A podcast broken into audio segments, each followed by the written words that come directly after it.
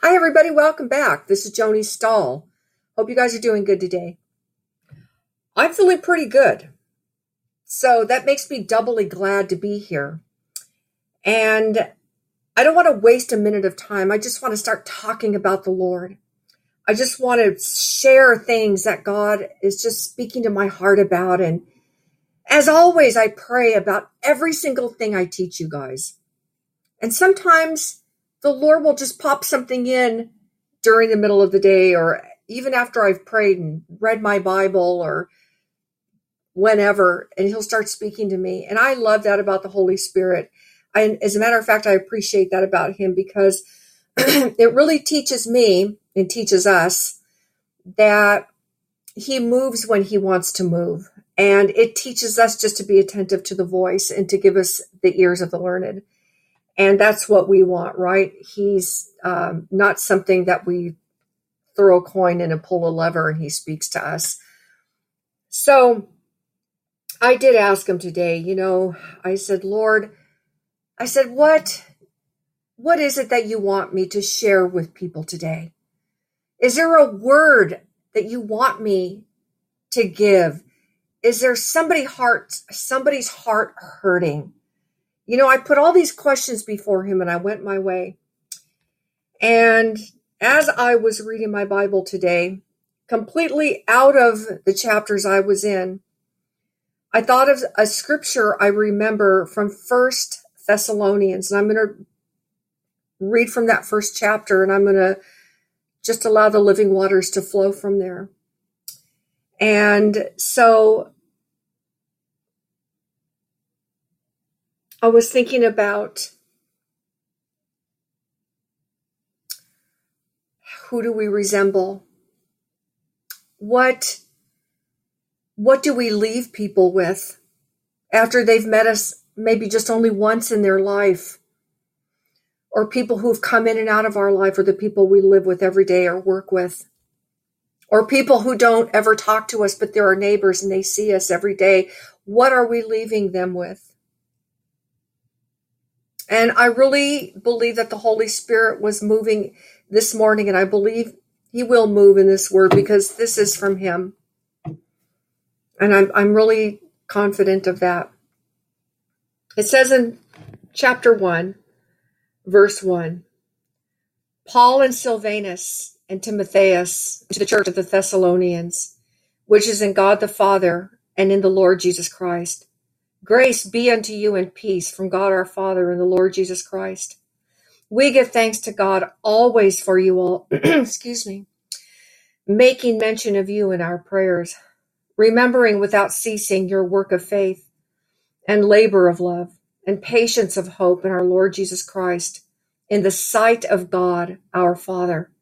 Knowing, brethren, beloved, your election of God, for our gospel came not unto you in word only, but also in power, and in the Holy Ghost, and in much assurance, as ye know what manner of men we were among you for your sake.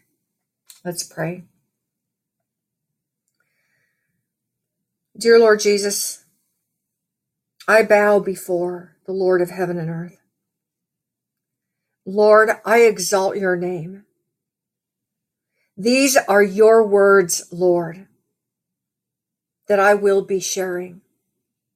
I ask that you breathe upon them, Holy Spirit, that you make your own word come alive to every single hearer, to open the eyes of the blind, and Lord, to open the eyes of those who need to have them opened up even more and to give us understanding, to open up the eyes of our understanding. That Lord Jesus, that we would be followers of Christ and not of men, not of people, not of things, nothing of this world, but true followers of the Lord Jesus Christ.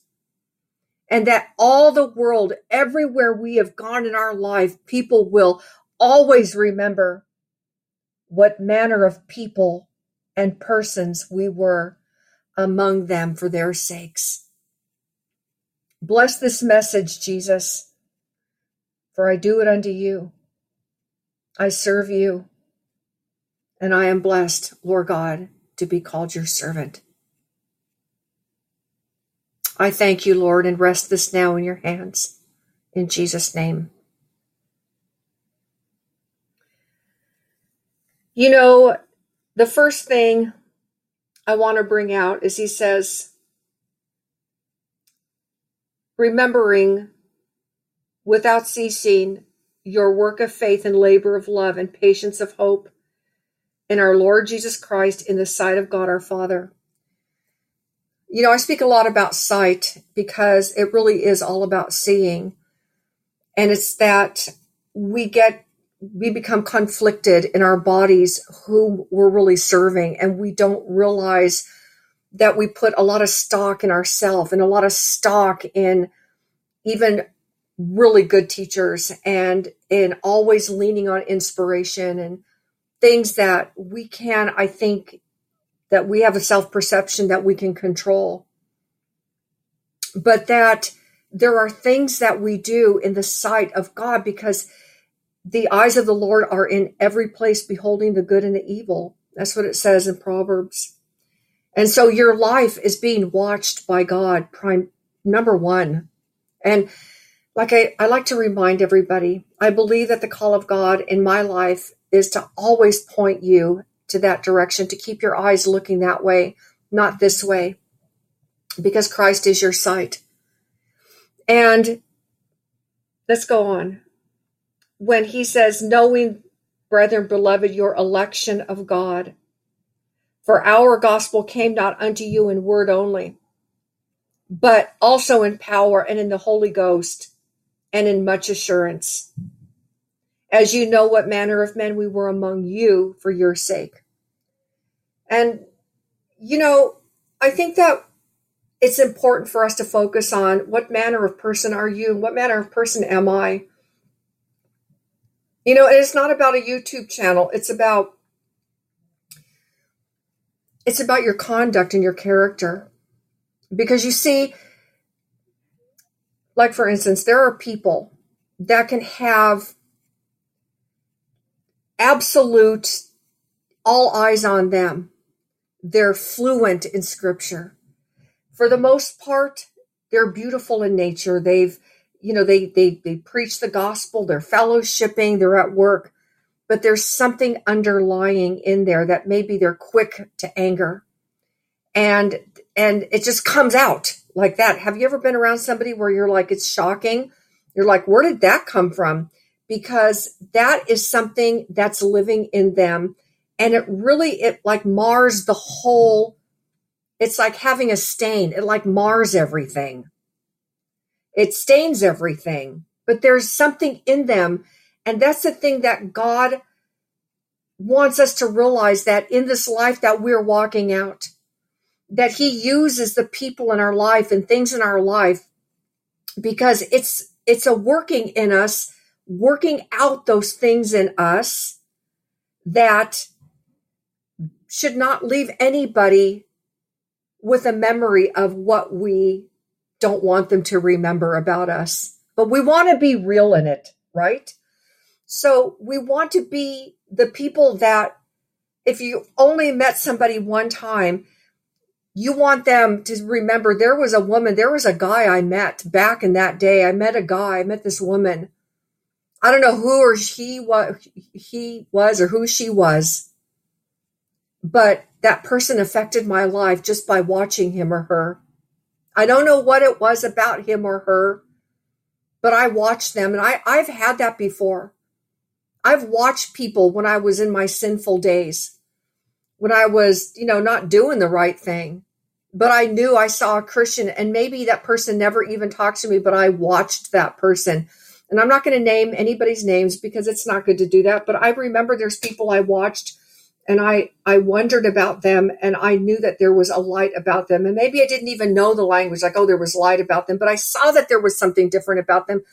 And it was something that was, it just held my attention. Like I always was watching them and they were excellent in spirit. They conducted themselves in difficult situations. They, of course, they weren't perfect. And I just want to say this because it's really, this is one of my biggest pet peeves is this saying, all of us have said, I've stopped saying it a long time ago.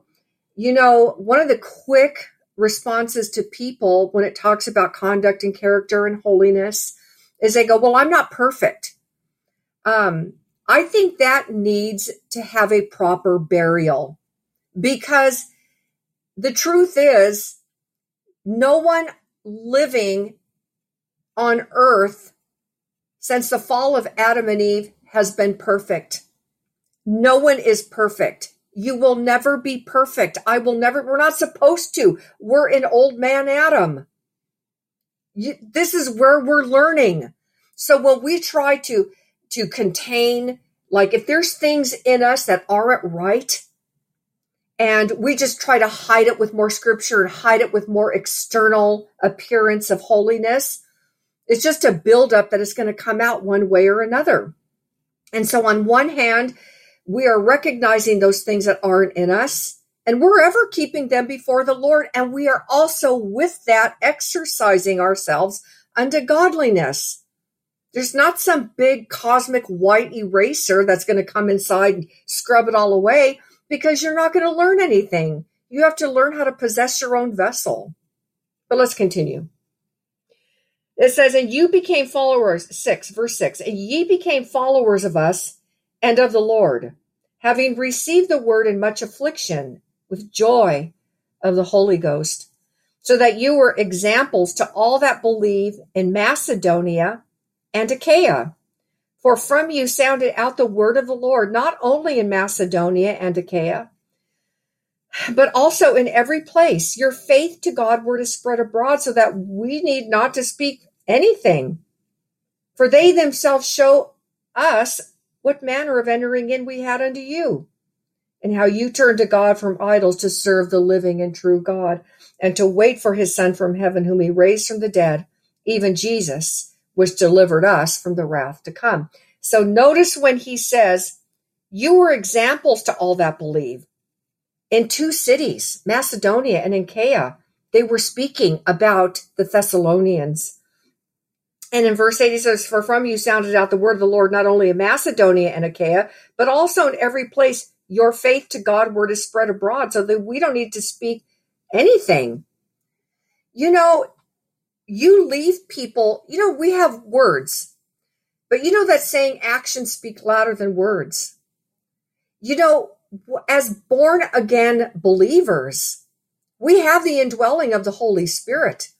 His life is the reality is he's living in us.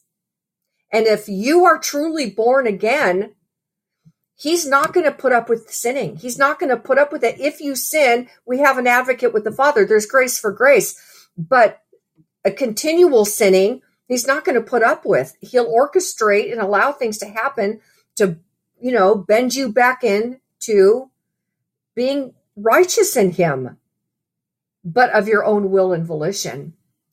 And I really thought about that.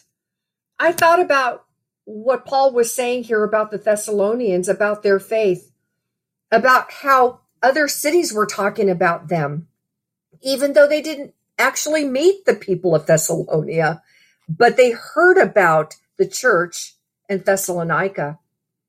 They heard about them. And not just Macedonia and Achaia, but other places where Paul and his company didn't need to talk about it. They already knew about it. And so, is your faith being spread abroad? Is my faith, is my conduct, my character, is your conduct and your character being spread abroad? Do people see something in you? Are they talking about you? I'm not saying we'll ever know, but we want to hope that we have left something the aroma of life unto life, or the aroma of death unto death. You know, it says, Now thanks be unto God, who always causes us to triumph in Christ Jesus, and maketh manifest the savor of his knowledge by us in every place. Like I said, to some were the savor of aroma of life unto life, and others uh, aroma of death unto death. What what fragrance or stink are we leaving behind? The Lord even said in one of the books I was reading in the prophets, He says, Your stink has come up before me. You stink. And you know, another thing I was thinking, I was looking at, I was thinking about when I was uh, putting this uh, these thoughts together. I thought about Gideon. In Gideon's chapter 8, after he had completely defeated the Midianites, and after Zebah and Zalmunna, the prince and king of Midian, were taken captive, I thought about these words when he came to them and they were being, you know, hidden. Some other, I forget the name of the town, but they were hiding them out. And Gideon found out about it. He went over there and he said, right to their faces, he said unto Zebah and Zalmunna, What manner of men were they whom you slew at Tabor? And they answered, As thou wert, wert, so are they. So it says, so were they. Each one resembled the children of a king. I mean, think about it. We're looking at the Midianites were a wicked heathenistic society. I mean, we can go, I can go into the culture about it, but I don't need to. You could do that yourself, but they were, they were evil, Midian. But notice what the king and the prince said. They weren't asking other soldiers that were being captured. They weren't they weren't asking slaves. They weren't asking the people of Midian. They asked the king and the prince. He asked the king and the prince, What manner of men were they whom you slew at Tabor? And they answered, As thou as thou art, so were they. Each one of them resembled the children of a king. Do you resemble the child of a king? I mean, I really want you guys to think about this as well as myself. I mean, who are we really resembling? You know, yeah, I can go back to Cain and I can say, well, you know, I mean, Adam and Eve, they were created in the image and likeness of God, but then they fell. And when Adam had children, it said they were, you know, born after his image. But when we were born again, it said we took on the new creation. It says, if you be, you know, if we're born again, you're a new creation. Old things have passed away. Behold, behold, you're a new creation. But that is to me so profound to me that a king and a prince would say to Gideon, as you are, what did Gideon look like? Was it just that he was handsome? There was something beautiful. Think about Daniel, Azariah, Mishael, and Hananiah when they went to Babylon. And Nebuchadnezzar, you know, he had them take them in. I want them to prepare them to stand before me, and I want them to eat the king's t- portion and drink the king's wine. And they said, We're not eating his food and we're not drinking his wine. But we ask you, give us 10 days to eat pulse and water, beans, lentils. And it was agreed that they could do that. But it said their countenance, when the time was came for them to stand before that heathen king, it said their countenances were fairer than the other ones that were drinking that king's wine and his portion. And when I think about this king and this prince, they were looking, he said, each one resembled the children. So that means there was an awe in them. That's how I read it. That they were saying, they didn't just say, well, they all looked like it. it said each one of them, you know, and I just so hear the Lord in this. Like he sees each one of us. Like, you know, sometimes we think we're so lost in some big flock that God's like, yeah, those are, that's all my flock over there like we see through human eyes. You see, God will see a flock. Jesus is the great, she- that great shepherd of the sheep, and he has a great and mighty flock. But it says he sees and knows each one by name.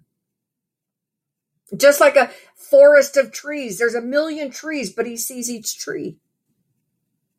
He sees each leaf on the tree. Though they look the same, they're all different. But what do we resemble? What are we leaving this world with? What are we leaving people a room or maybe we sat down to dinner with someone? Are they saying, what is it about that? What is it about her? What is it about him? I don't know what it is. Because you see, people that are unsaved, they they they don't realize that they see a spiritual light because that light that is in you is the light of Jesus Christ by virtue of the Holy Spirit and it shows on your face. Look at look at what it said about Stephen. It said his face shone like that of an angel. You imagine what his face looked like? I can only imagine.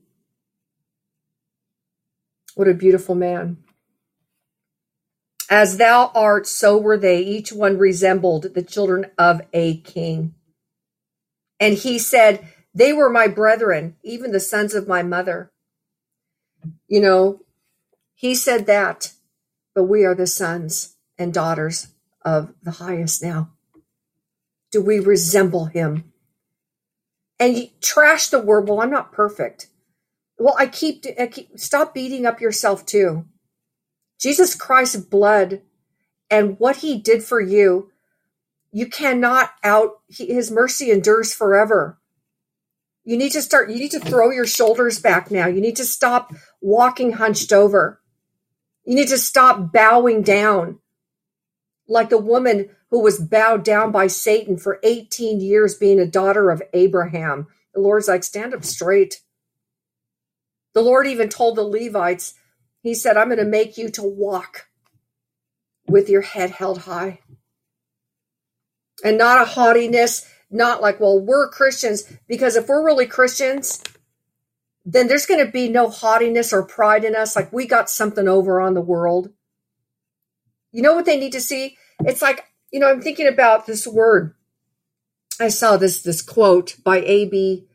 I think his name is A.B. Simpson, and he said, I had power, but I lacked sweetness. See, we can be powerful in word and we can give a word and it's powerful, but there's no no sweetness. And so it. You know, it says again in First Thessalonians, as you know what manner of men we were among you for your sakes. And you know, every word is God breathed, every scripture, everything that's in there. And that's just, God just really to be honest with you, God drew me to that verse about two weeks ago, and it keeps popping into my mind. And then I think about this in 1 John 3 1 through 3 Behold, what manner of love the Father hath bestowed upon us that we should be called the children of God. Therefore, the world knoweth not us because it knew him not. Beloved, now are we the sons of God, and it doth not yet appear what we shall be. But we know that when he shall appear, we shall become like him, for we shall see him as he is. And everyone that has this hope in him purifieth himself, even as he is pure. See, what the enemy likes to do is he likes to get everybody lukewarm. He wants to get everybody doubting. He wants to get everybody um, so um, dr- bedraggled and going along the way. You would not believe how many uh, emails I get from people that it just it really breaks my heart and I I just I I love to get these emails because I want to do everything I can to assure these people and they are beautiful people they're sincere-hearted people they are lovers of Jesus Christ but there's something in them that cannot break from but I am not worthy there's something that I just feel like why would God pay attention to me and so there's this low kind of existence in Christ where they're like, yeah, I'm right over here in the back of the building. I'm, you know, I'm over here. It's like, you know, Jesus sees you as if you were in the front of the building. You know, I look at what it says here for Second Thessalonians. It says that In verse 11 and 12, it says, As ye know how we exhorted and comforted and charged every one of you as a father does his children, that you would walk worthy of God who hath called you into his kingdom and glory. You know, we were called, we are called into his kingdom and glory. You know, you guys, I don't want to, you know, I don't want to keep going over and over the same thing, but I think it's really important that we realize that our life is speaking to people one way or another. In one way or another, everybody's so hung up on postmodern. Well, I'm not handing out any tracts. I, I don't. I don't get around other people to preach the word. Um, but when I do preach the word, everybody gets mad at me. It's not even about that. A lot of things are done in silence. It's what people are seeing you do or not do. You know, to a lot of people, I think what makes them so mad about Christians is it's not that they're so contentious or, or frustrated with what we do, but what we refuse to do. That's what gets their attention. That, and it's not because, and I don't have to say this to you because you're Christians, but if you got, if someone's listening right now and you're not a Christian, just let me say this to you. Um, a, a true Christian, a true Christian remembers where they came from. A true Christian doesn't all of a sudden uh, look down at their nose at everybody. In fact, they live with the remembrance of where Christ, when Christ delivered them. And you know, it's the Holy Spirit that delivers you. You know, we, we can accept the Lord. We can, you can say, Lord, I receive and I believe. I believe your gospel. I receive you as my savior. And I, and I, and I pray that you make me now a true son of God in, in, in this work of your salvation.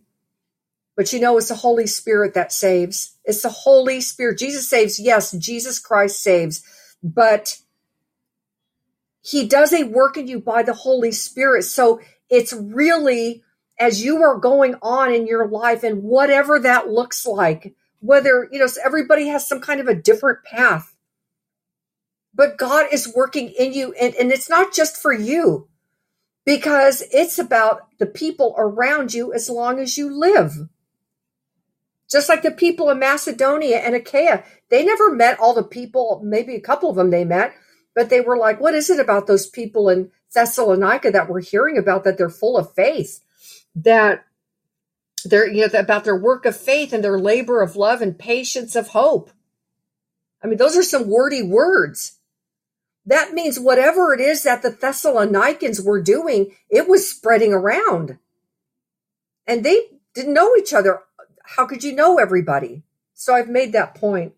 You know, I think about something too, you know, it says in Hebrews 12, 22, 24 about, you know, it says, and to Jesus, the mediator of the new covenant, and to the blood of sprinkling that speaketh better things than that of Abel.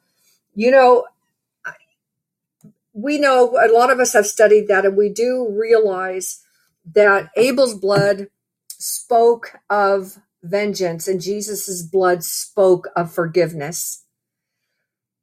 But your life has words you're going to leave behind with everybody.